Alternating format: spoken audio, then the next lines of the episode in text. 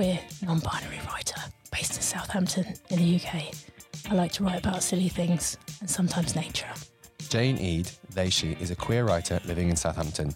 They take their inspiration where they can get it, but particularly enjoy drawing it from the natural world. Their work is typically playful and crafted to produce orally entertaining spoken word pieces.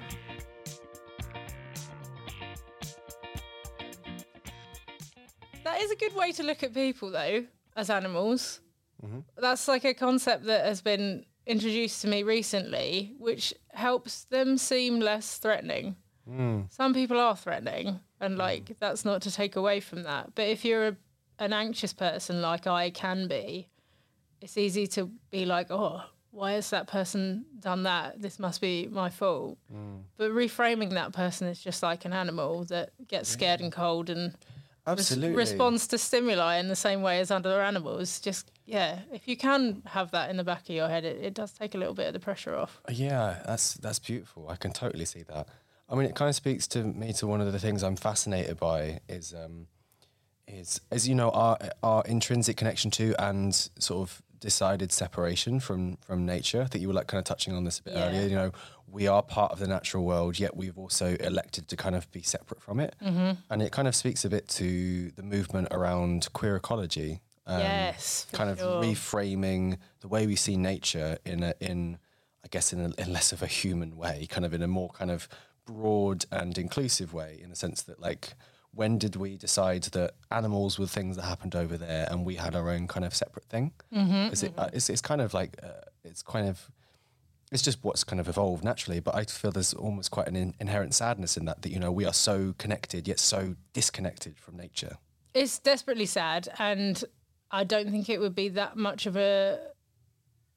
It wouldn't be that much work to fix or or do some work on, and I think it's also quite interesting on the other side of that coin how many humanistic um, biases we place on animals as well. You know, when it comes to sort of like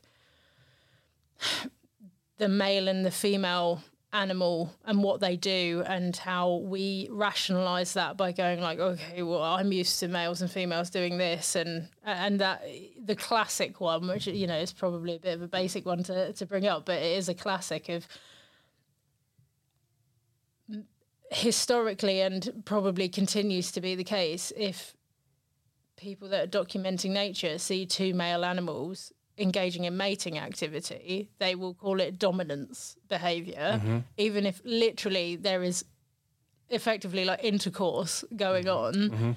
Um, or like I guess in monkeys more sort of like casual, playful kind of activity, but they're like, no, because boys, this is dominant Absolutely. and yeah. and females as well and it only becomes sexual if it is the male and the female and it's just sort of like are you using your eyes here? Like what what lens has has caused you to not even see what is happening in front of you? Mm. And yeah it, it makes me wonder what else we've missed by imposing the human bias on on animals. Mm. Sound like i'm a biologist here. I don't know my ass from my elbow when it comes to biology but i am dead interested in it. But when you said queer ecology this is something i keep seeing like crop up. What is it in a nutshell Um, so I would say queer ecology. Um, I was reading this article uh, on the site Climate Culture, which was talking about it, and so a sort of uh, nutshell, defini- nutshell definition of queer ecology is queer ecology is a scientific theory that aims to bring together queer theory and ecology to shift paradigms away from the binary, rigid, and heteronormative ways of understanding nature towards independency and fluidity. So that's Ingrid Bath writing about queer ecology. Mm, okay. Yeah, I think that's a little bit over my head in terms of being able to translate that. But I assume with like some examples that would all become quite Well, I think I think, I think what you were talking about was a perfect example of that of kind of you know behavior that scientists try to rationalize in what humans have understood that to be. You know, as in like oh, you know. Those two male monkeys are going at it. That means this, you Yes. know, because of what we have come to project onto our own society Mm-hmm. and and and and men or or as women, you know, engaged in in same sex like you know intercourse and relationships. it's kind of it's just I suppose seeing that that lens is there and and and and understanding that that's not the way things have to be. Um, Yes. And I think uh, the word. Uh, I'm not sure what your. I guess we'll talk about this in a second, but I guess like the word queer has so many different connotations, and I think um, it's it's a word that seems to speak to a lot of people in a way of just kind of allowing permission for things to be more than they are, th- Oh, th- yeah. that they are, and like more than kind of the the binary allows. Like Mm-hmm. that's not to have a value judgment on a binary idea of of sex or gender. It's just you know it can be and is by definition restrictive and expecting one one way or the other. You know? Yes. Whereas the idea of queer, which is more umbrella, open term, is kind of is, is saying, well, I think things are, you know, I think things are wider than that. There's more possible than those two options. Mm. Yeah, no, I totally get that. And I think what, one of the things that I have been probably could have just googled it to be honest, but here we are. Is um, when I've seen the word queer used outside of a sexual orientation, gender identity kind of context, I have not known whether it is relating back to that context, but that's interesting to hear because that is how I see queer as sort of like just a departure from the accepted status quo, mm. and it needn't be about sexual orientation or gender identity, but obviously that is somewhere where it becomes very.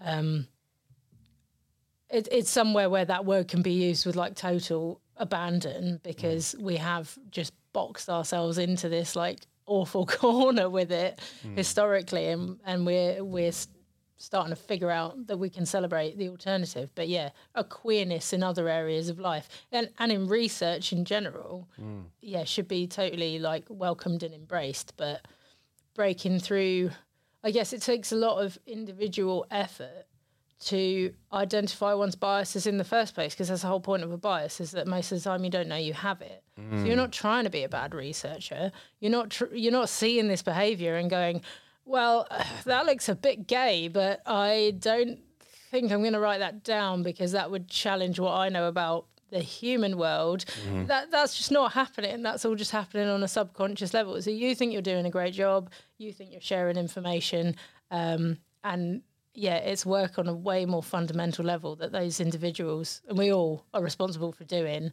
to mm. try and break out of that. Mm. And what we're going to find out when we do break out of that is like, whoa, I don't know. We'll see. We'll cross mm. that bridge when we come to it. Yeah, that's the thing. And like, I suppose a bias, the problem with a bias is it, it's like, you know, existing inside a, a lighthouse. You know, you kind of you're you're so in it, you can't even see your own light and how people kind of perceive that from the outside. Interesting analogy. Yes, I like that. I've not heard that before. Just uh, fresh off the top of my head. It so speaks to me as someone that works for the Coast Guard. so, yeah. wonderfully appropriate. Love then. a lighthouse analogy. Um, no problem at all. But yeah, no, definitely. It's interesting to hear it framed in that way, the sort of queer, the word queer. Is it a word that you identify with, or kind of feel like as speaks to you in any way? Yeah, definitely. Definitely. It's like the thing that I identify with the most in terms of labels, but by virtue of it being so broad. Um, I, I I suppose when when you're talking about identity, you maybe have one of two conversations, which is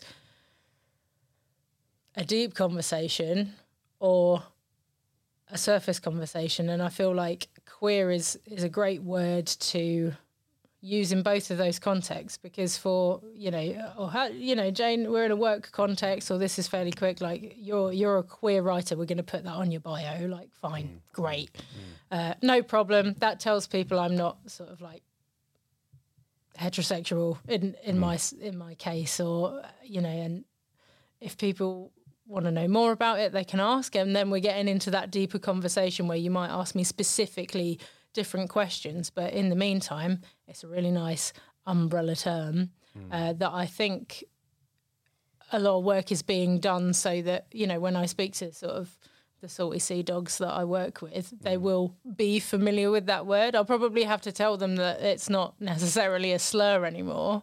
Um, but that that's a quick conversation as opposed to if I was to go down the sort of the very technical list of sexual identities and gender identities, and I don't think that's a it's not a bad thing at all.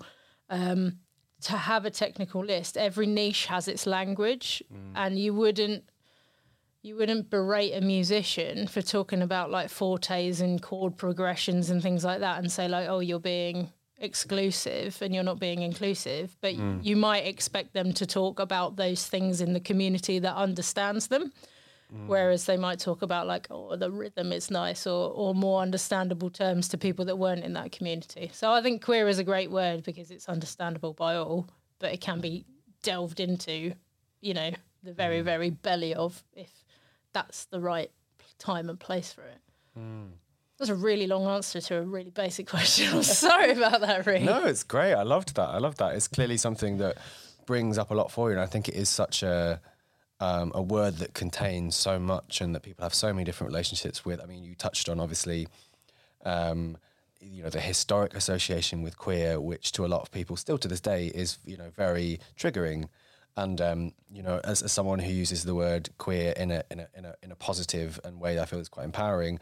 And you know, use that word on stage. I've had people, you know, clearly kind of you know bristle at the mention of the word, and I Yeah. have to be respectful of that, but also understand that you know the meaning of words does change, and that's something obviously we know and participate in as writers. You know, is we constantly discovering new ways of framing things, and I kind of what I love about the word queer is it kind of gives you permission, I think, to kind of to to I guess it just feels a very permissive word that it, it allows a lot and it gives a lot of space to kind of explore yourself as someone who is who is who's not heteronormative, who is not kind of uh, doesn't necessarily have a binary identity. It doesn't kind of fit into the the, the norm, basically. Yes. No, I feel exactly the same way. It's like this massive, like, ball pit of. That's a lovely of, analogy. I love that. yeah, of, of identity that you can just playing. And, and it's all about, like, queerness, I think, is about accurate expression, Yeah. like genuine expression. Un, unbridled in that way, so yeah, it's it's a great word, and I'm glad it exists because I'm not sure how I would describe myself without it. I suppose. I'm the same. Yeah, I mean, because you like, as you as you touched on, you can get into into the nitty gritty if people want to have that conversation. And I always think of kind of like um, you know, sort of talking about the specifics of you know LGBTQA plus identities and words. It can feel a bit like if I was to go into like a I don't know a mechanics workshop and I and and I, I say what's that and they go like that's a non-binary wrench. Like what? You know, like oh, that's how I can see how it might feel for someone outside of Yes. the Yeah, yeah, yeah. plus community being like, what the hell is that? Where do I even begin? But because it's not part of your everyday use, it does just does feel like a like this abstract concept, this abstract tool. Um, but they they can be really useful when you're getting into the specifics. Whereas Mm. a word like queer, as you as you as you explain so eloquently, is like it's just a a way for people to get an idea of where you're coming from. It's okay, I get it. And if they Yeah. want to know more, they can they can they can ask. Yes, I think that's it as well. And I suppose it depends. It it doesn't necessarily come naturally to everybody, especially if you spend a lot of your time speaking in a technical language. And this this is, can be attributed to literally anything.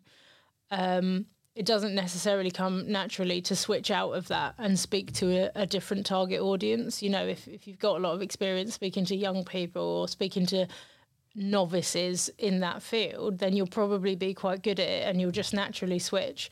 And then every so often we'll slip in like an acronym and someone will be like, oh, what does that stand for? And you're like, oh gosh, I'm so sorry.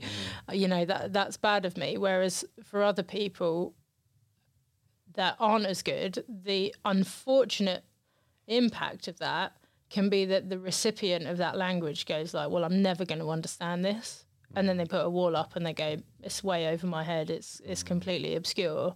And it's not really. It's just, I mean, it would be completely obscure if someone started talking to you about, you know, dominant sevenths in music and you just picked up a recorder. but, Yeah. you know, we, that's why we don't. what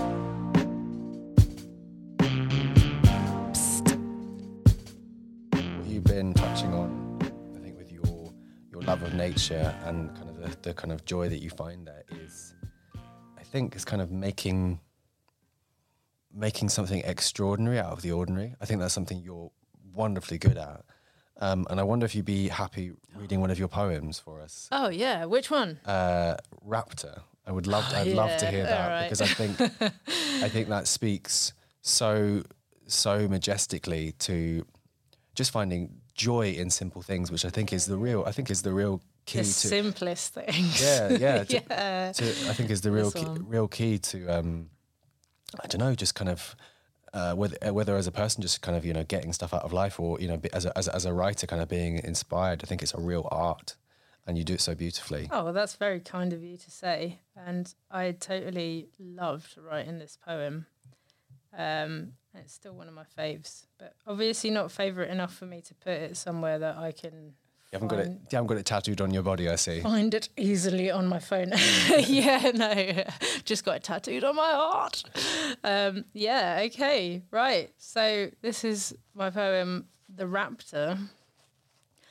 There is a creature, I've seen her. She's armed with feathers and claws, moves with a curious demeanor just a foot from the claw floor. They call her Raptor, and she captures in keratinous jaws. She's my carnivorous, ridiculous expression of force. She's snatching maggots and lice and catching serpents and mice, and she is chopsticks and Miyagi and unfortunate flies. I say they're rolling the dice if she's patrolling her zone. She'll rip a spider from inside her two dimensional home. They made a murderer and furnished her with wattle and comb, and her relations are Cretaceous through a common genome. Now, I don't mean to be the expertise in digging up fossils, see, and I don't believe I need degrees in paleontology. It's just easy to conceive she shares a certain biology with a species from a piece of recent cinematography, from skeletal morphology to the way that she walks, or ingredients she, she, she seems to keep obsessively warm. She is the nearest to a velociraptor I ever saw. So listen up, my pet chicken is a dinosaur. Now, the best of you, you could decide, is not very bright. But our ancestors straight up survived a meteor strike, and if I had to make comparisons and keep it polite, you and your four legged domestica are bark and no bite. See, every morning we've been drawing up this wicked rapport. When I'll be yawning, she'll be calling out her avian roar, and legend has it that its magic makes a meal of a lion.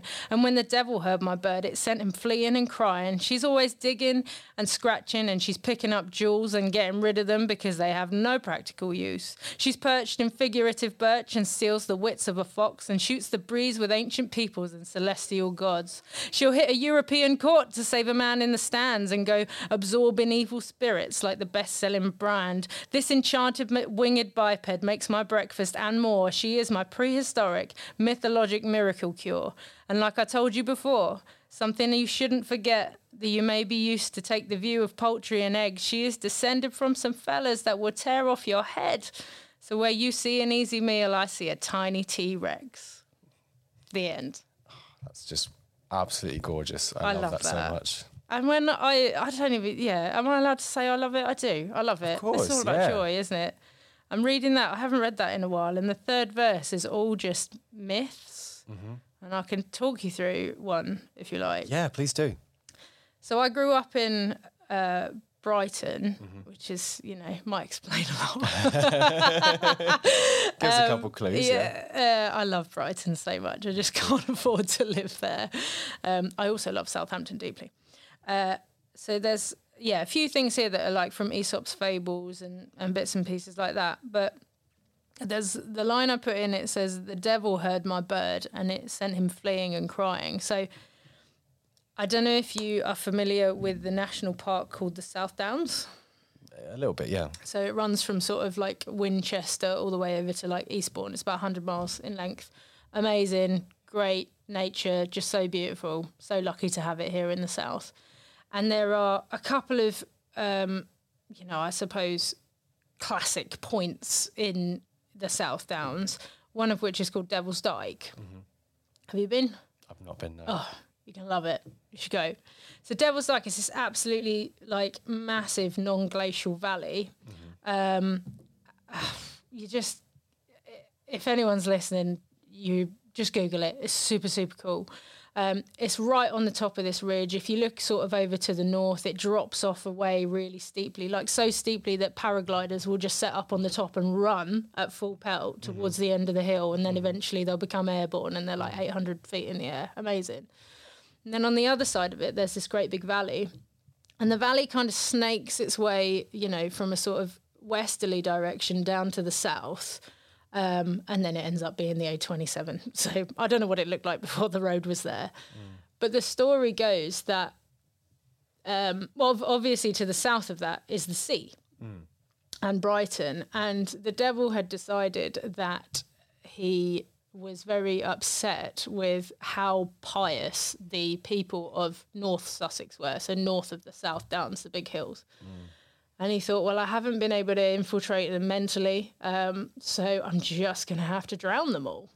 Uh, so the devil is like gigantic in this in this story, and so he gets his spade or whatever the devil uses for his um, horticultural work, and he starts digging. He starts digging a big channel from the sea to through the South Downs to Ditchling, and the idea is that the sea is going to come in and drown everyone. And he's doing this at sort of X o'clock in the morning, and an old lady um, who lives on the hill sort of was up and about doing mm. something, and she mm. looked through her window and she's like, "Oh wow, the devil is digging a channel to drown mm. everyone in Ditchling.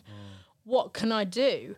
And so she went outside and she grabs. I think there are various birds that find their way into this myth, but she grabs one of her chickens and like gives it a bit of a shake and the chicken wakes up and starts making loads of noise and despite the fact that the devil's like this you know like omnipotent like negative force apparently he's not so good at telling the time. And so in a panic he hears this chicken and thinks whoa i've lost track of time. It's nearly mm. dawn. Mm. And he legs it and he legs it back into the sea. And as he's running away these great big clods of dirt fly off of his heels and land on the south downs and they represent these great big i don't know if you're co- familiar with the concept of like a spur like a, a hill that kind of like goes out of the main ridge. Okay. and they land there and there you know there's one called Truleigh hill and there's one called Fulking hill which is a hilarious name. And these are the clods of dirt that flew off of the devil's hooves when he was running away. Um, and i just think that's so cool that it was a chicken that like it's the or, you know chicken and a lady's you know quick witness obviously in the face of like the ultimate negative power um, it's just the star of this show and i'm so pleased because i've loved that story ever since i heard it as a kid and i'm so pleased i could crowbar it into a poem about chickens that i also love bit of a monologue from me Ri, but hope, hopefully was- you don't mind That was lovely. Oh, of course not. Thank you for sharing that. I think right i love it I think, I mean, yeah, sort of touching on the subject of like folklore and folk stories. I think it is kind of just seeing, seeing the magic of possibility in the world around us. It reminds me of a, a folk tale I know from my brother living in Estonia for a couple of years, and there's a lake outside Tallinn, the capital. And the legend goes, there, uh, uh, folklore is a big part of like the Baltic tradition in uh, the three countries, Estonia, Latvia, Lithuania. And um, the legend goes that um, there's this lake outside the outside Tallinn, capital, and every year there's an old man who lives under the lake. He comes and knocks at the city door, and he's basically asking every time, "Is the city finished?" Because the deal is, eh, when the city is finally finished, he's going to flood the city. He's going to let the kind of lake cascade forth and flood the city. So to this day, there's a kind of a rotating uh, responsibility for one building in the city to be unfinished in air quotes. So like they've got some scaffolding up. So it might be like a bank one year or a government building, and they stick to it so religiously. That's you know, great. because because of the power of folklore and kind of that, That is amazing. that kind of almost like holding on to this sort of childlike magic and seeing Mm. the world, you know, which I see in that poem, kind of, you know, like elevating the chicken to the kind of like height and grandeur of its ancestors Yes. and kind of seeing that in the modern day. And I think that's the joy, I think, writing, particularly when you write about nature, whether you write about it in a sort of folkloric way or in a kind of more li- uh, sort of today or Mm. if literal way, is kind of just elevating the everyday. Yes, definitely. And that's that's the joy, isn't it? And that's where writing can be so helpful is just picking or articulating everybody like I spent about half an hour watching a bee this mm-hmm. morning. Mm-hmm. Mm-hmm. It was nice in the garden. Went somewhere the other day and bought an azalea and it has flowered into this like almost it, al- it is so bright pink that it almost gives off light by itself mm. when you get to that sort of dusky weird you know, ultraviolet kind of vibes in the air. It, it looks like it's glowing. And the bees love it. And I just watched this bee and I just thought, like, there must be a hundred poems about bees. Mm. And why is that? Because that that's a real joy. Mm. And joy is really wonderful if it's shared as well. Yes, and yes. if we can turn that into a piece of art or words, then it connects everybody because everybody's like, what you know, unless you're phobic of bees, I guess that might be might not be super inclusive, but everybody's had that moment in nature, and you get like this huge feeling of like validation and maybe nostalgia and, and just general happiness when you understand that it's not just you that's that's seeing that. Mm. Um, you're not being made to feel like a bit of a. I've been I've been in situations before where I've talked about the chickens I keep because someone has said, "How was your weekend?" and I've said, "Oh yeah, got some new chickens, did this and that," and they kind of look at you like, "Yeah, that's nice, but are you a bit thick?" And I'm, they're not saying that. you know, they're being perfectly polite. But my the sadness for me there is that just like you'd get this, you would get this if you were mm. there with mm. me and you were, and your, you were your mind was free enough from whatever it is that's dragging you down to appreciate, you know, the fantastic intricacies of like a feather on a bird or like the mm. way they communicate with each other and and you would get it. Mm. and i'm not thick. I might be simple but, but, i'm not thick. Um, well, and yeah just like i that is something i feel passionately about and i guess that's where it comes into my writing is because i just i know this is life changing and i know it's a completely perhaps a completely different lens for some people to look at the world in. And I, I just feel like, you know, a little bit um, evangelical about it, perhaps. Mm. Like, go on, give it a go. Give seeing the world in this in this way a go because you're probably gonna love it.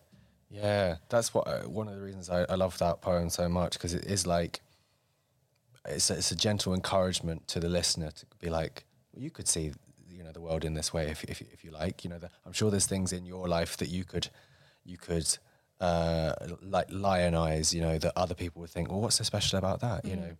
But that's that's uh, that's the wonderful thing about I think seeing the way in the world in a joyful way. You know there's no right or wrong answers and I think simple probably is the operative word you yeah. know it's like joy doesn't have to be complicated and, and grand and, and, and massive.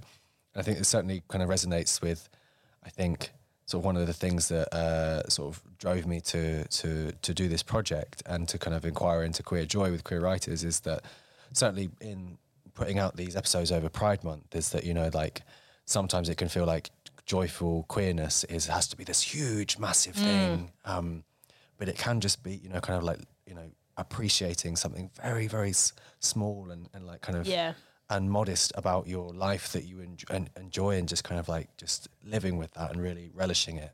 Yes, I I I really agree, and I wonder what you think about.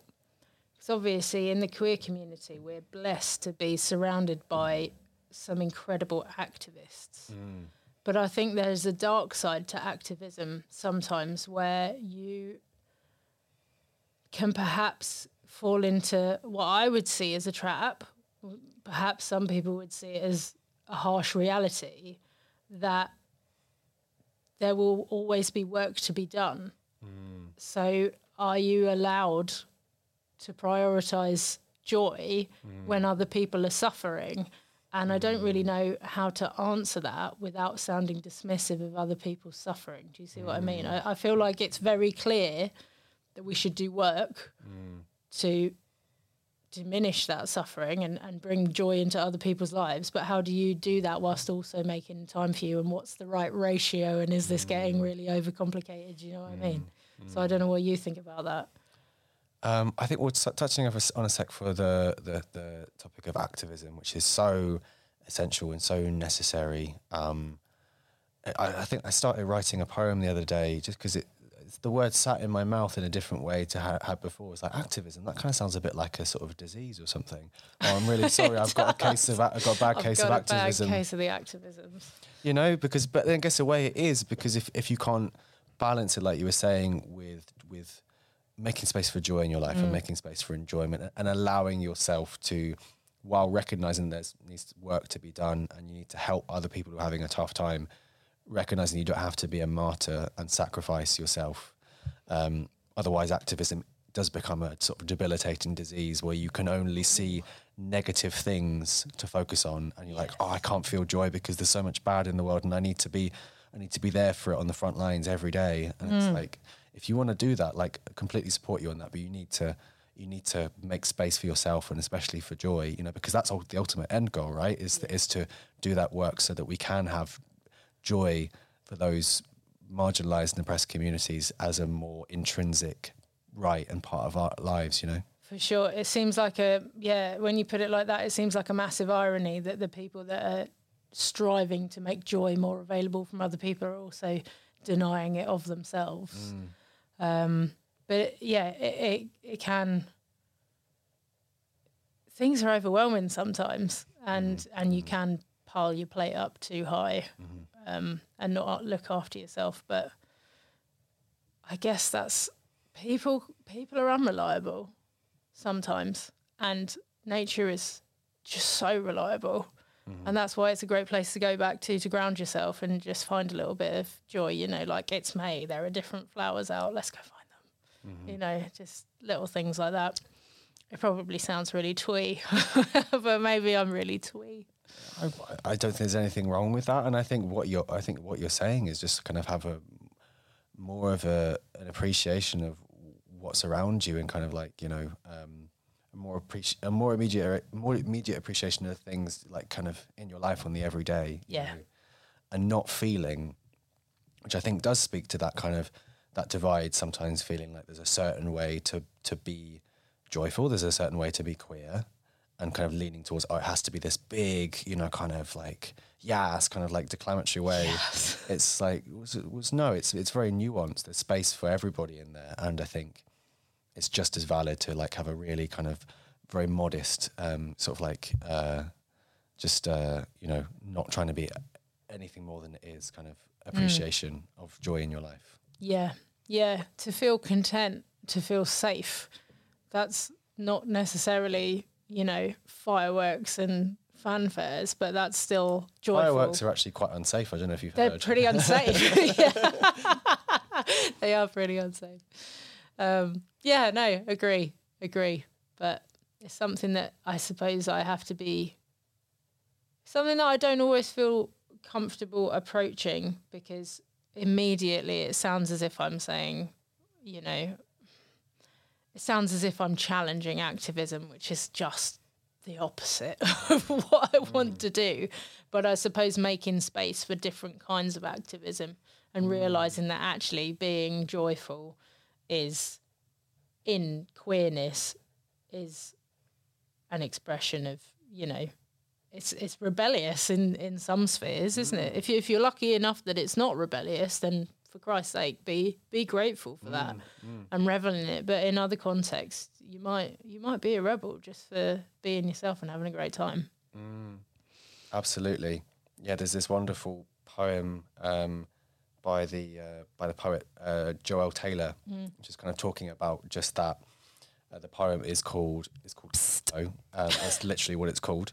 Um, riffing on on Canto, and um, it kind of finishes with this massive line. You know, like my life is a protest Yes. you know and it's kind of i think it's kind of kind of relishing that challenge but also kind of like raging against the fact that it's something that she didn't ask for you know it's like i'm just me but i recognize that by just being me Yeah. i am challenging and i need to stand up for myself and advocate for myself in a way that some other people don't Yes. and I think that is the the bind when you bring queerness and joy together, and, and just and just and queerness on its own is like is are those things intrinsically linked, you know, or is there a way for them to be to be separate, you know? Hmm. Oh, yeah. I haven't read that poem, but I will. Hmm.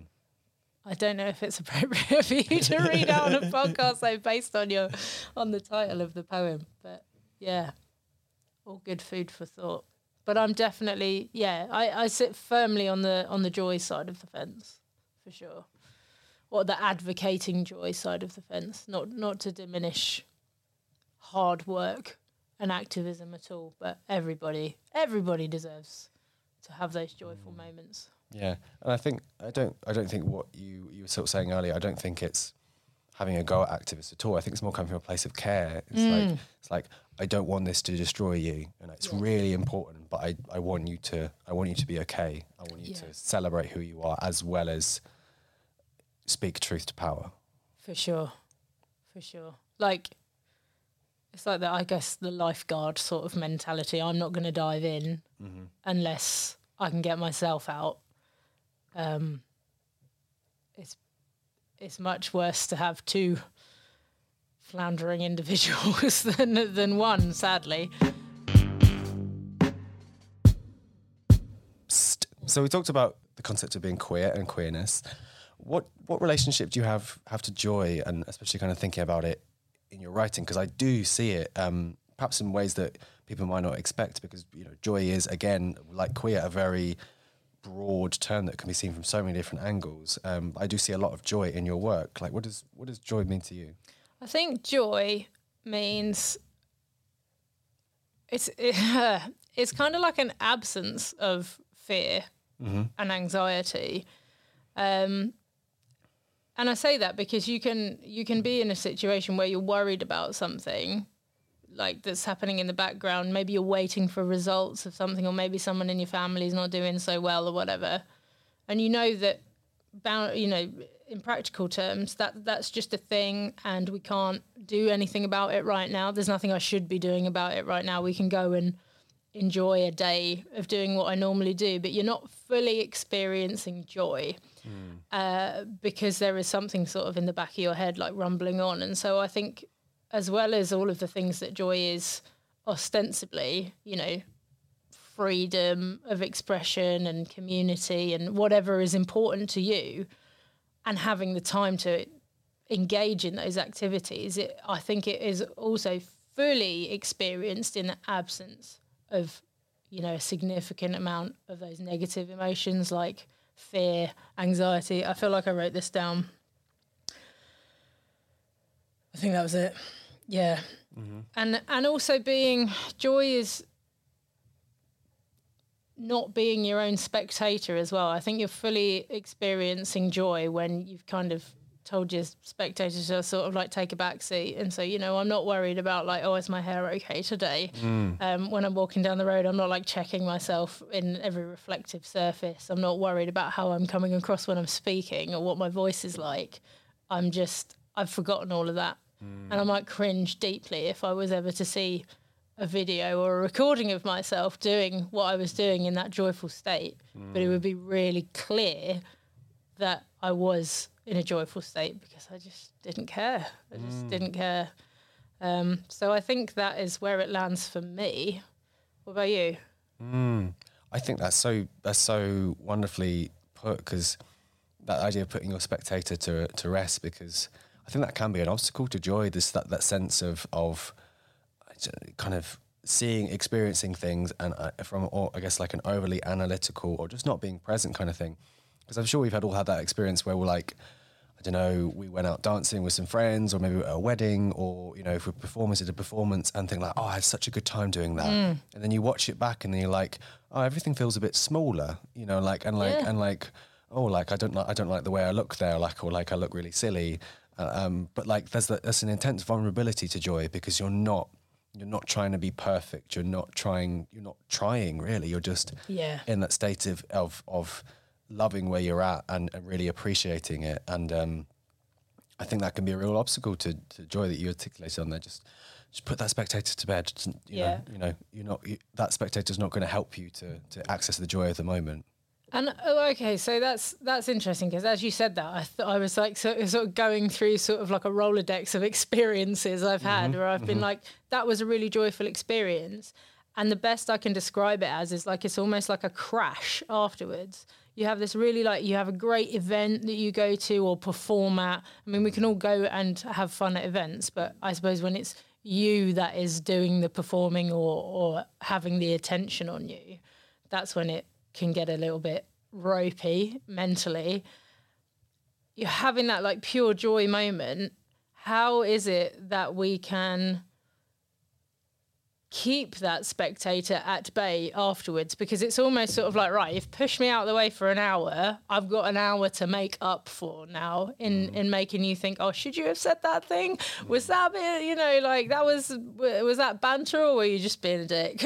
You know and and how did i come across in that and does anyone take me seriously? And you know uh, sometimes it can just come back with like a, a real powerful strength. And kind of sucks the joy out of that memory to an extent. Although over time, I, I tend to forget about that period directly afterwards. Mm.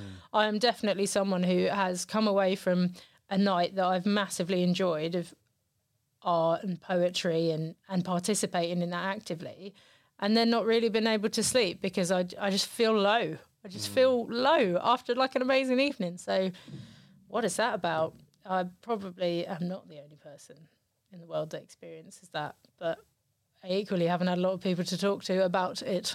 Mm-hmm, mm-hmm. So yeah. Well, now's your chance. Now's your chance. Well, yeah. Do you, do you have any ideas like about you know managing that that after, oh, the the sort of like the crash after the high, I suppose. Mm.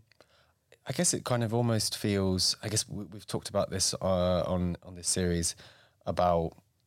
I guess, kind of, if there are limits to joy, or like kind of uh, wh- whether whether joy only works in certain contexts, and I think a common theme has been, you know, joy is accessible anywhere, and it's actually kind of I think most essential in in the times where things aren't going particularly well. You know, mm. kind of you know experiencing periods of sadness or difficulty or you know grief or loss that's when kind of finding your real like little moments, whether it's kind of like noticing something uh, joyful in nature mm.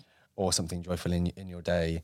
And I guess it's I guess it is just that kind of basic appreciation, knowing that it's it's it's a finite small thing, and kind of sure. and, and, like I guess you know agreeing agreeing with that, yeah, and and, and not and and um and not I don't know, not kind of I guess bemoaning the fact, oh, this is over, or I feel like embarrassed now in the moment. It made me think, of sort of like little joyous moments I have in my writing.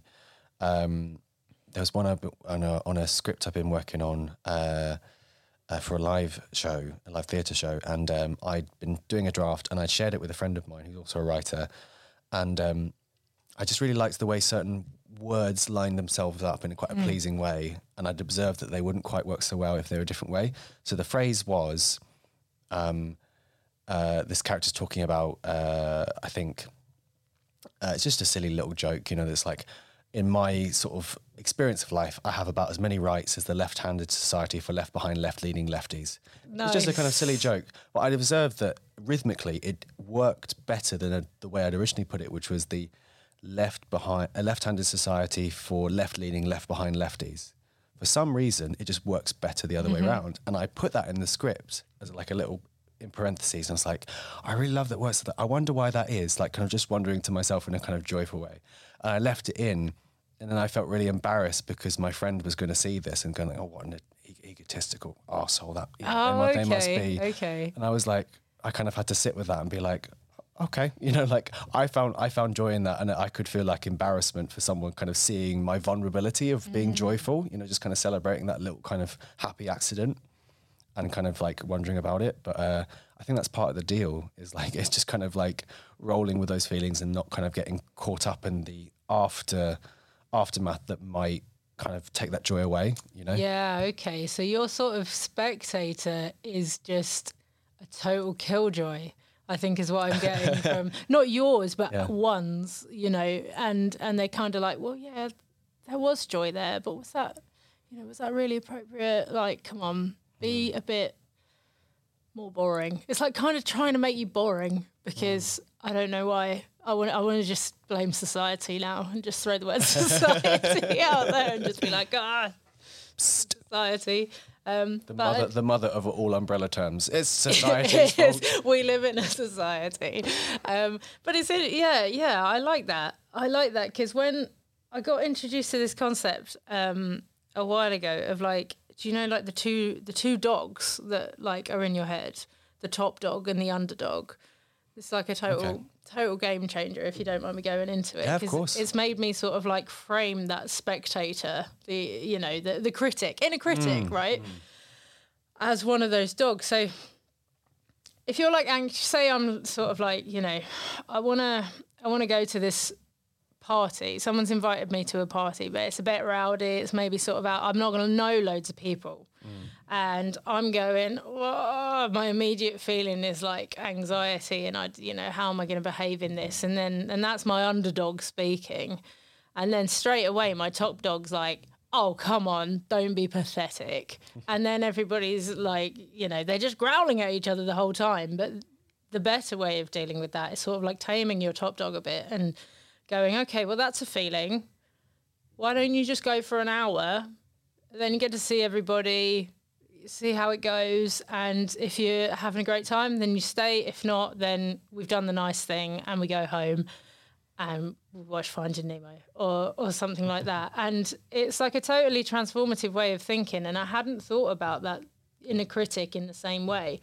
I think we maybe need to tame our inner critics and be like, look, lighten up, mate. Mm. Come on. It doesn't all have to be boring and negative. You can just, you know, be silly. I'm going to try and do that. I'm going to try and look at my inner critic as like this curmudgeonly old goat mm. and be like, mm. ah, come on. Come on, just give him a I love like that. You've got a whole menagerie in there. You've little got your- nudge in the ribs. Come on, man. yeah, you've got your top dog and your underdog and Yeah. your your curmudgeonly old goat in a critic. I I mean, love it. Yeah. as a as a lover of animals, that makes perfect sense for It's you. literally just like a farm in my head at all times. The noise, the smells. Yeah, a little a little petting zoo in my brain. Mm. But yeah, that's it. That's a useful useful thing to reflect on actually, because I think that does make it easier. Yeah, and absolutely. And I guess I guess talking about the, the spectator and the inner critic, as writers, we need that because I think what marks us out or makes us good at what we do is that we're innately curious about the mm. world and people. And if we if we let the critic or the kind of or the spectator, whatever you want to call it, be too kind of I don't yeah I guess not open and not and not kind of just like letting things come in, mm. like not having not having too much of a filter on the world. That's ultimately going to diminish the power of your writing. You know, kind of Yeah. if you can't get out of the way basically and just enjoy and kind of revel in what you're feeling inspired by, whether you're inspired by nature or you're inspired by people or you know like a certain a certain thing that we do as humans. You know, you kind of need to have that innate curiosity and get out do, get out the yeah. way to let to let it inform your writing. Yes, it's kind of like having. Have you ever had a micromanager? I have not. Oh well, good for you because it's a terrible experience and it stifles everything you do. Like you, you stop being. It, it like paralyzes you. Hmm. I can't even start because immediately I'm thinking about what my manager, my micromanager, is going to say, and I suppose a, a, a severe inner critic is is like a micromanager. Just like it sucks that joy out of everything. It stops you being curious because it makes you fear failure. And I think the best leaders, coaches, mentors are ones that kind of go, oh, so that kind of didn't work. And you go, yeah, I really, really screwed that up. And they go like, yeah, I kind of saw that coming, but it's all part of the process, you know. Um, just maybe we we could, you know, see our our inner critics as as mentors and be like, you know, if we don't like them, we can ask for another one. you Yeah. know, it's easier said than done, like working in your own head, but it's a good way to frame it, I think. Like, what is your relationship with that younger writer? Um, I think good now. Like to sum it up in in one word, I think I've done a lot of work of just accepting that it's it's not about looking back on yourself and going like, oh, what a dick. you know, it's about going that's that's who you were and and things are different now and how do we if we are identifying things that we didn't like in in that version of you, then then what is it that caused that, and what can we do to to take away some of the stress and the triggers that were making you feel like that, or making you react to to certain stimuli like that? You know, why did it why did it bother you when when people didn't you know appreciate like your expertise? Well, is that more to do with your ego, then you know, yeah, it probably is. But also not giving yourself a hard time for that, and just you know, it's, it's all sort of like a a journey of self acceptance. But like, yeah, flipping through a photo album, it's like the Facebook memories of of your life, but just with like bucket loads more context because it's all mm. been written down, mm. and you can remember why you wrote that line and, and what prompted you to use that metaphor. And, and so yeah it's it's more like watching a film than flip, flipping through a photo album isn't it mm. when you're when you're reading back your old stuff. But you know that was then. This is now. I feel pretty cool about that person mm-hmm. those people. Mm. That's great. It's, it's so important to have that um, that positive relationship with your, your younger self. Just kind of, I guess, acknowledging that you have the permission to grow and change and and, and, and try different things out. Uh, certainly, uh, well, definitely as a person, but certainly as a writer. and also recognizing when your younger self is speaking to you and listening properly you know if when i feel anxious some it's a really useful emotion to have. It's on it's on the emotional color wheel as it were for a reason it's wrong to sort of try and eliminate it but sometimes it, it gets used where it's it's not helpful and so, you know, that's usually a younger version of you going, Oh, I'm worried about this. And you go like, okay, why are we worried about this? Example, nothing to do with writing. For a very long time and up until very recently, I get like quite a lot of uh, travel anxiety. Um, where I go away with work a lot, I stay in hotels. And when I'm in hotels by myself, there's it's just like it would be a really weird and extreme situation if I was unsafe in in that hotel. But for some reason, I get what? Oh, what if I don't get any sleep because I've got like a crap neighbor? What if people are stomping around? You know, like what if, what if, what if, like these bad things are happening? And it took me a while to realize that that probably came from a period, a year when I was at uni, where I was living with some people I didn't know very well who were quite like problematic and mm-hmm. borderline like abusive to each other. And all I had was non-visual cues to tell me when it was like okay in the house and when it wasn't. Mm. And so I didn't realize until I put two and two together that when I'm sort of in a room by myself like traveling alone my ears are like right we are we are your first line of defense and we are going to assess everything for threat.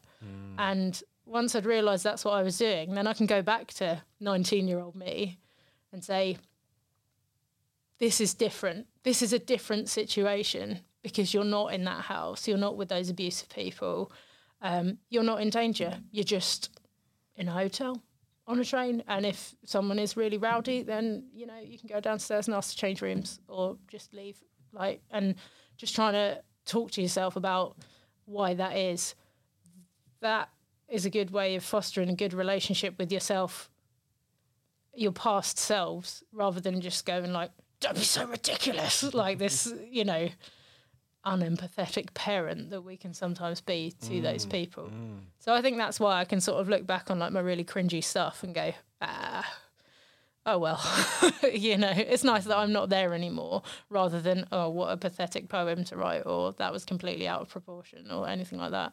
Absolutely. I think that phrase you chose there uh, is really apt that, you know, the unempathetic parent we can always be to ourselves. And, I, and I've been thinking about this because I think certainly if you're new to something and you're going out and trying stuff out and, you know, hopefully you get really good feedback, but often mm. you often, you know, will be exposed to people being very critical or not very nice. Yep. And I've kind of realised not not that there isn't something potentially constructive to take from those difficult encounters, but I've kind of realised that if somebody is coming at you with a very negative response to something you've done, and and they're kind of in that power position where you know you're kind of going like oh what did you think? Or like you know you're just chatting about something. They're probably coming from that unempathetic parent perspective and that they don't have a very good relationship with their younger self. Yeah. you know? And um and i think that is probably it's quite i think it's quite an important thing to be a- as a writer is to have a, a good relationship with all the different parts of yourself.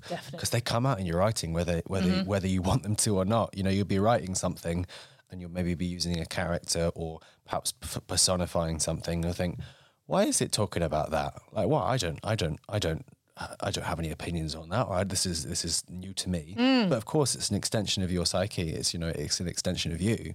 Yeah, and if you can recognize the part of yourself that's coming out, rather than be like, "Well, we're not on," you know, we're not going down that line. We can go, "Well, okay, you need to speak. You need to speak, and you deserve to speak. So let's just park whatever we were writing and let you speak." Because, like you said, it's coming out. It's coming out, and if you don't let it come out when it wants, it will explode out in an a place or a time that you don't want it to um, it has to be heard. All of the all of the parts of you have to be heard. So you have to try and make space for every single one of them. Absolutely. So yeah, if baby me wants to have a, a bitch fest on the paper and just sound like a real egotistical little, um, then go for it. Mm-hmm. Yeah, I love that. I, I love don't have to perform that one, but we can write it,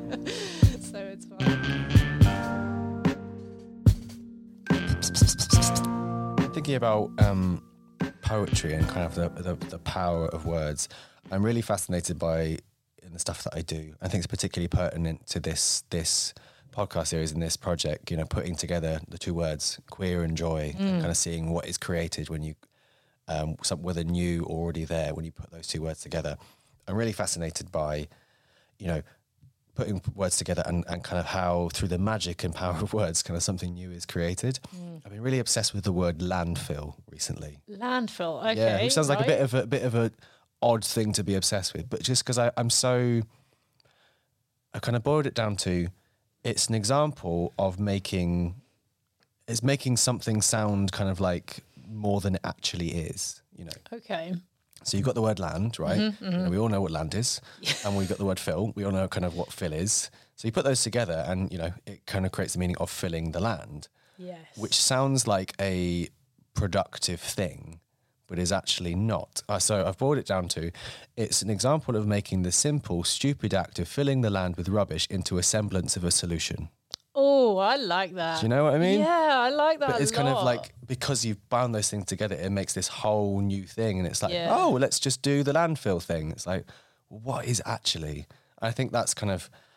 I was just so struck by that, by like the power of words, and I wonder whether you have any things that's kind of spring to mind of like kind of how words can have that kind of transformative power when you kind of as as you do as a poet, you kind of you're fascinated by the interlocking of words and what meanings that creates and what interesting things you can do with words. And like, I wonder if you have any things that spring to mind. Oh, man, I'm almost certain I do, but because I'm on the spot, I'm a little bit like uh, deer in the headlights. But yeah, you're absolutely right. It, that's that's metaphor, isn't it? That's metaphor and simile, and that is sort of like the the the bread of of what of what we do, and I, it it can almost get to a, I guess, from the outside perspective, a an unnecessarily pernickety degree, but actually you're you're just sort of like honing in on on like the microscope of of language and the English language in mm. this case. And sometimes it's interesting to compare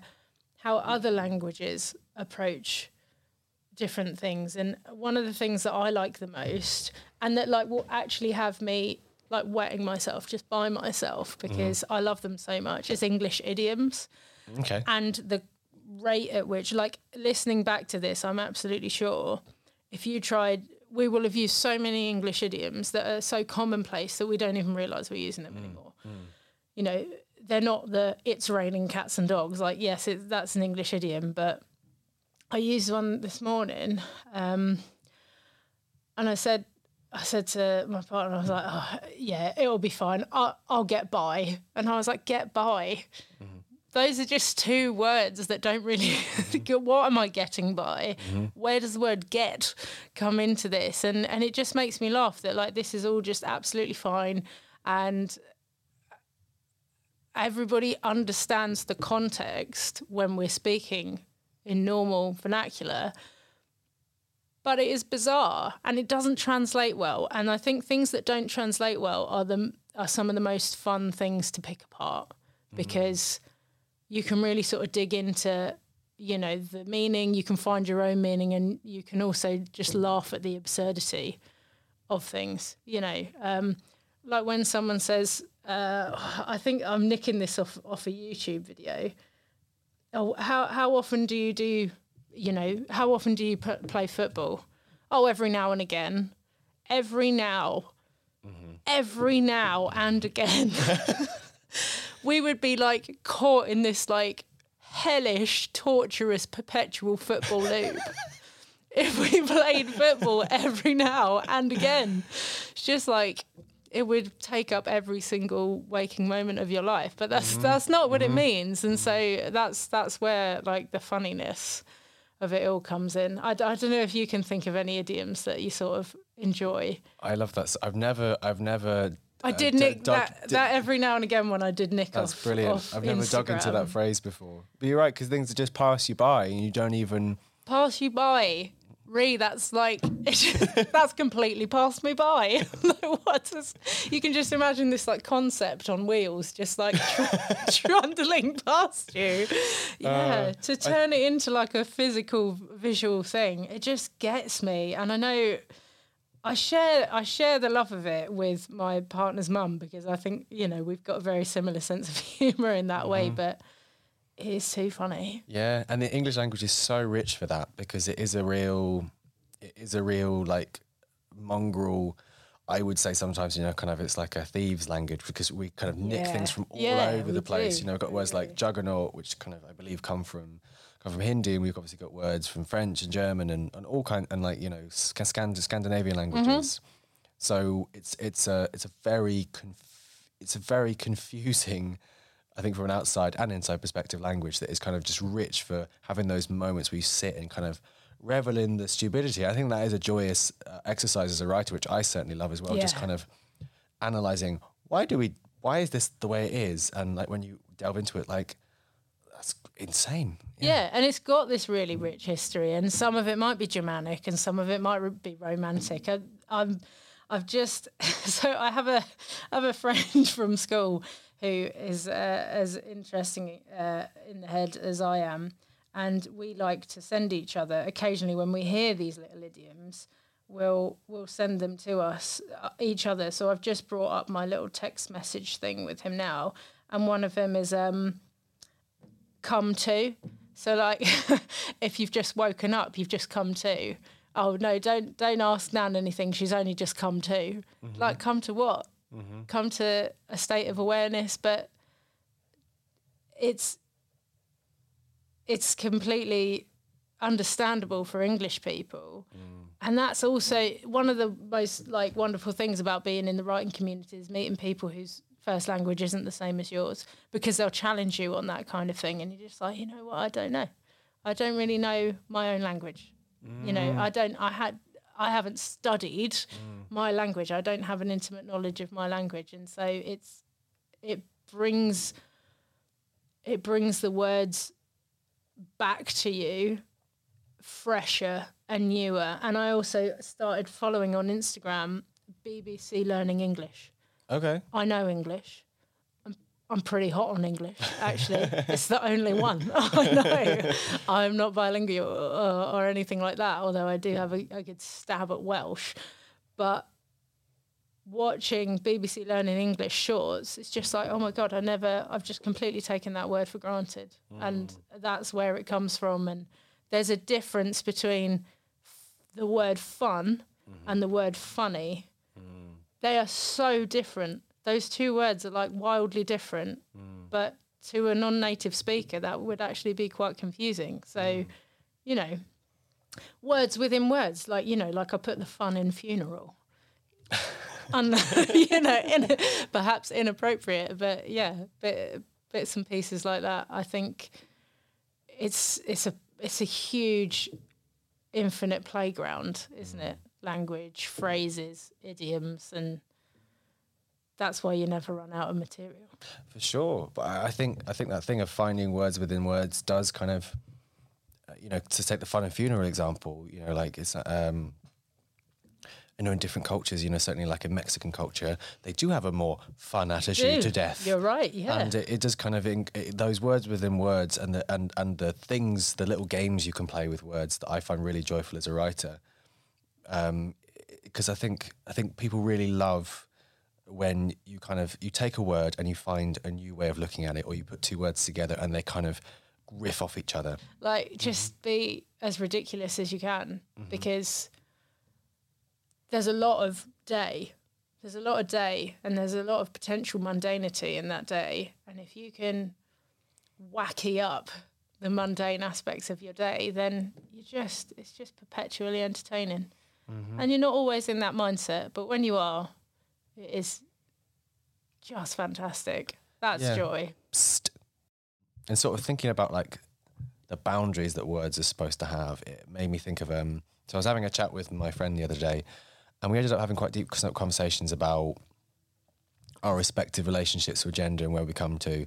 And she very closely identifies with the word woman, but has never felt woman enough, and and has felt very sort of very complicated emotions. And she's like, I really connect with people, and I think people see me as non-binary, but you know, I do very much feel that I'm a woman, and I, I, I, I feel very attached to and close to that word. Not that I don't like being seen as non-binary, you know, I just feel more attached to the word woman.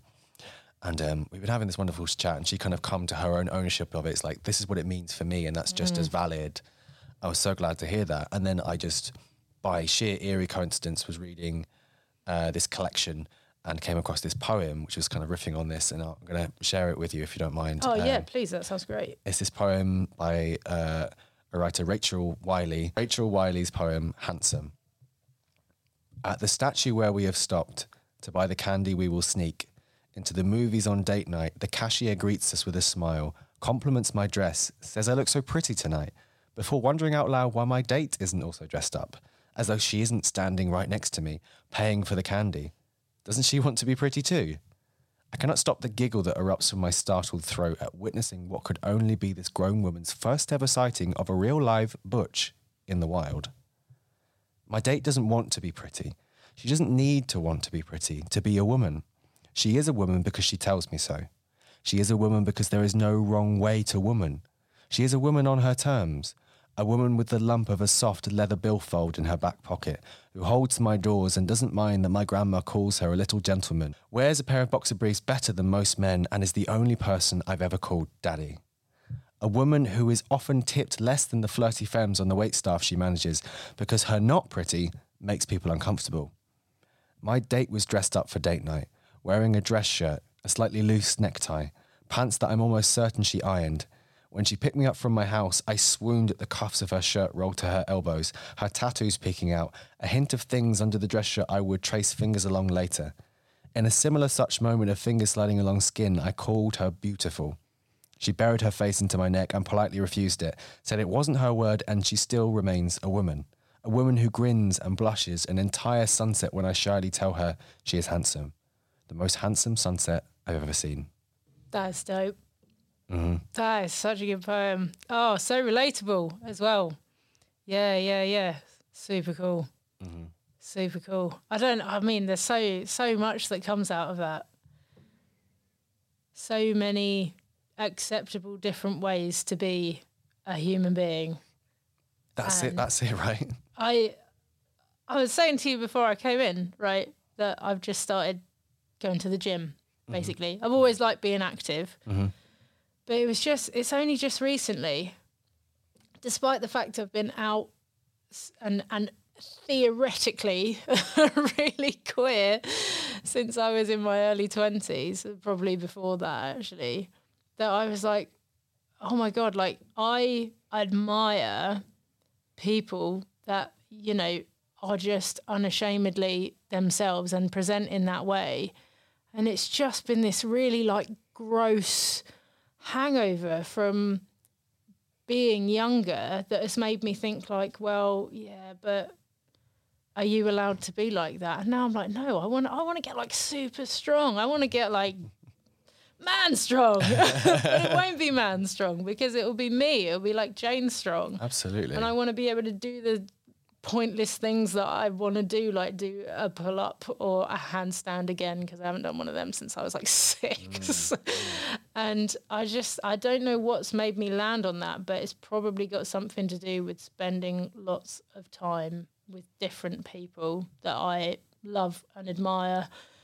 And that's slowly, slowly falling away. It, it kind of, it's felt like a, remember when you were a kid and like one of your molars was coming out and it hmm. might hang on like by some gristly bit of gum for like over 24 hours and you're like i need to get rid of this but it's too painful. Hmm. And it will come off by itself. I feel like that like gristly hmm. bit of societal gum has finally set itself free and it's it's an it's an awesome thing. And this person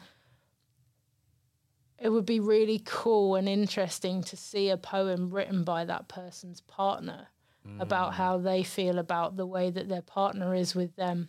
Because also being lucky enough to have someone in your life that loves you exactly for who you are and calls you beautiful or pretty or says you look nice, despite the fact that you're being the person that, as a, a younger person or in other contexts, even now, was rejected as like inappropriate or like I don't mm. understand you. Why have you worn this to this event? That's mm. like, yeah, it's black tie, but it's different for women. Mm. It just completely like changes your attitude. And I often say to people like, if someone tells you they love you enough, it eventually lands. There's believing in something, and then there's like owning it, and eventually it just lands. And so yeah, the the best way to do that is just to surround yourself with people that, that love you for who you are, I think. And if, if you're lucky enough to experience that, that's joy. For sure. But what a great poem. That's Absolutely. wicked. I'm glad it resonated with you. It totally did. I kind of filibustered there. What are your uh, reflections on that? I think it's just I'm really glad that people I think seeing more and more um, just there's there's there's no one right way to be a be a human as you said yourself and that and that like like us the words we use are just as changeable and flexible and that they're not like these bound costumes that are kind of have to be fitted you know uh, to the point where they're constricting your airflow. you Yeah, know? yeah, You know, you used to use the word kind of like man strong and said, well, I'm going to be, I'm going to be Jayne strong. Well, there's like an example where we are having to redefine what we thought a word meant, you know, as in like, oh, like strong and man, a sense of putting words together again. Yeah. And it's like, oh, that's what it means. But of course, like, uh, you know, that, that, that the word strong is applicable to, to, to anybody in a multitude of different ways. And um, I'm just so glad to live in a time where we are uh, we are much more forgiving of ourselves, and we are much more able to find ways to reflect who we are in in positive and joyful ways um, through through the through words that perhaps before seemed a lot more narrow than they actually are. Yes, definitely, definitely true. And it's. It, I was just thinking there when you said strong man. If you take strong man and um, eh, create a picture in your head, and then take strong woman and create a picture in your head, strong doesn't mean physical in that second instance, does it? It means like emotionally strong or like a leader. That that's a problem. It's a problem that my brain is trained that way, and it's a strange thing to untrain it. But it's like a really cool adventure as well because you Yeah. don't know what else you're going to untrain Yeah, at the same time. they've res- they've done research into this um, in like people are trying to get people to associate uh, certain descriptive words with man or woman, and they found that there's this blip in the brain, which is a little blip called uh, ingrained prejudice. I would argue, Okay. which is when you try and so you so you know someone does the exercise of like associating the word man with strong. There's no delay. It's very fluid response Sure. try and you know associate the word strong with woman you know, in whoever is answering, there tends to be a little bit of a delay. Interesting. Or, you know, associating the word compassionate with man. Yes. There's that little bit of delay. And that is like, uh, you know, the societal soup that we live in. Mm-hmm. We get these kind of things that we didn't ask for, which is certain associations and limitations of who certain words are allowed to include. Yes, definitely. Oh, we all need to do loads of work on that. That should be in. There's your homework, that that That's should it. be PSE, shouldn't it? Not like list every STD in the world. like, but yeah, let's break down these these biases and, and the language that we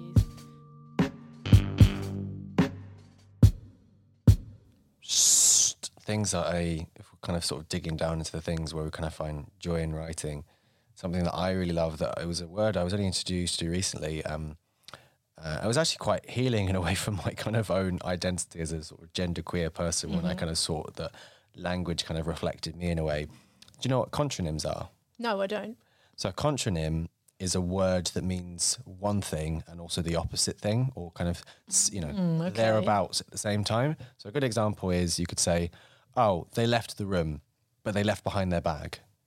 Oh, okay. So Sure. the sense sure. of like they've gone, and that's what left means. But left also means something staying, yes. Oh, you know? cool. Yeah. And I thought- Interesting word.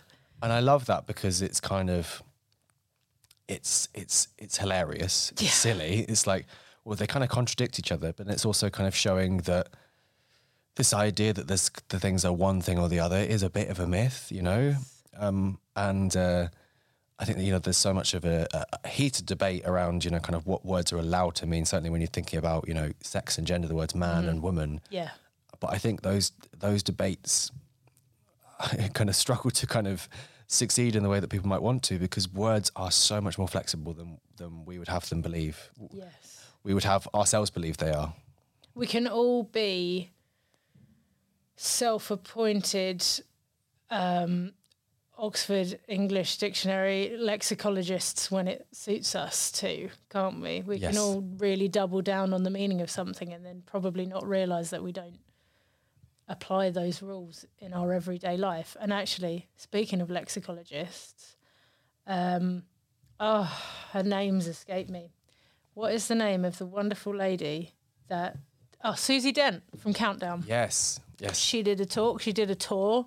I came to Mast here in Southampton to see her Susie Dent. Some like the amazing life of words, and it was total joy to listen to her. Just totally fascinating person. And what I got from that was that a lot of people she did this q&a at the end you know like pop a in the interval pop a question about language in a in a little bit of paper chuck it in a box and i'll go through a few at the end and it was interesting because she spent the second half of her act kind of like slating this um, purist approach to the english language and I don't think a lot of people were expecting that. I think a lot of people went there going, I have a really good grasp of the English language. It's important to me that, you know, I hate slang. I don't like tech speak. I, you know, I think it's important that we preserve certain elements of our language. And I, you know, don't like it when the Oxford Dictionary decides to put twerk in there and, and stuff like that. Whereas her opinion couldn't be further from that. She was really fluid and she gave this great learned approach to you know one word in particular like the word ghost the word ghost in english is spelt with an h g h o s t mm-hmm. And people might be quite upset if people misspelled that. But the reason that i'm probably going to get this slightly wrong but bear with me. The reason that ghost is spelt with an h is because when people first read it when the printing press was invented the story that involved the word ghost, which had up until that point been spelt without an H, because why would you spell that word with an H? Um, was being printed by a man whose first English was Dutch, uh, first language was Dutch. And I think he was like, oh, this doesn't seem like it's spelt right. I'm going to put an H after the G. And because it was in writing, because it was in a newspaper, well, that's now the truth. And she also talked about the word doubt. Uh, doubt's got a B in it. debt's got to be in it. Well, why has debt got to be in it? Um, You know, why is that? We'd probably be a bit like, oh, come on, spelling if you spelled it wrong. But again, a similar, not a similar reason, but an equally arbitrary one in that when people were writing on the printing press, whatever council of people that decided how things were going to be spelt now, because up until this point it was quite fluid because no one was putting things in print. Mm. They said, well, the word doubt comes from a Latin word, dubitus, and that's got a B in it. And I think we need to hint at the Latin, so we'll chuck a B in it. And that's the reason that doubt's got a B in it. Okay. like, you know, so I just found it, it was really refreshing to be to hear someone that knew so much about the rules of language and yet was so like, hey, you know, these these are rules, but what are rules? You mm-hmm, know, mm-hmm. who's decided on rules? What what was the party of people that decided this means this and this is how you spell it? And and I think that's exactly the same for for language when it comes to sexuality and gender. You know, mm-hmm. just take it all with a pinch of salt, mm. all of it. And that was a really roundabout and verbose way of getting back round to your original point. No, I loved you showing that example. It's um, I think language certainly can be gatekept by people. Mm. Um, I- think particularly when you can be working in spheres like like poetry, where there are a lot more kind of like classical ideas of what correct poetry is. I know one of my favorite poets is John Cooper Clarke, and people really look down on him. I think from a kind of more, you know, classical academic sense, you know, because it's not it's seen as like you know, like pop punk poetry. It's not real poetry. Yeah. But like yeah. the main thing is it connects with people and people love it. Um, and it's and it's funny and it's profound and at times and it's ridiculous. Um, I think that's the only kind of measure we should have for for for art and certainly the evolution of language. It's like it doesn't matter what's proper; it's a reflection of Mm. what's going on right now. Yes, yeah, and I think as well when it comes to like the the shoulds and the shouldn'ts of poetry, well, it's important to remember that you know you might you might come at something with this. I know a bit about poetry, but a little knowledge is a dangerous thing. You hmm. might, oh well, you know, like it should have meter, it should have form, it should have structure. People have probably been writing academic essays and continue to purely on the question what is poetry where does it start where does poetry start and prose end and and that's that's a that's a huge question so don't don't diminish like the importance of of those discussions by going oh well it's you know free verse and rap and that's not really music or that's not really poetry it's like well why not what is it to you and why is that the truth you know why why should that be true um it's not necessarily. I think it's a great question. It's a good. That's another podcast worth of material. That isn't it? Absolutely, absolutely. It's a joint production by Ri Baroche and Artful Scribe. To find out about and get involved in the fantastic work that Artful Scribe do, please go to artfulscribe.co.uk. You can follow them on the socials at Artful Scribe. Follow Ri at Ri Baroche to find out what they're up to.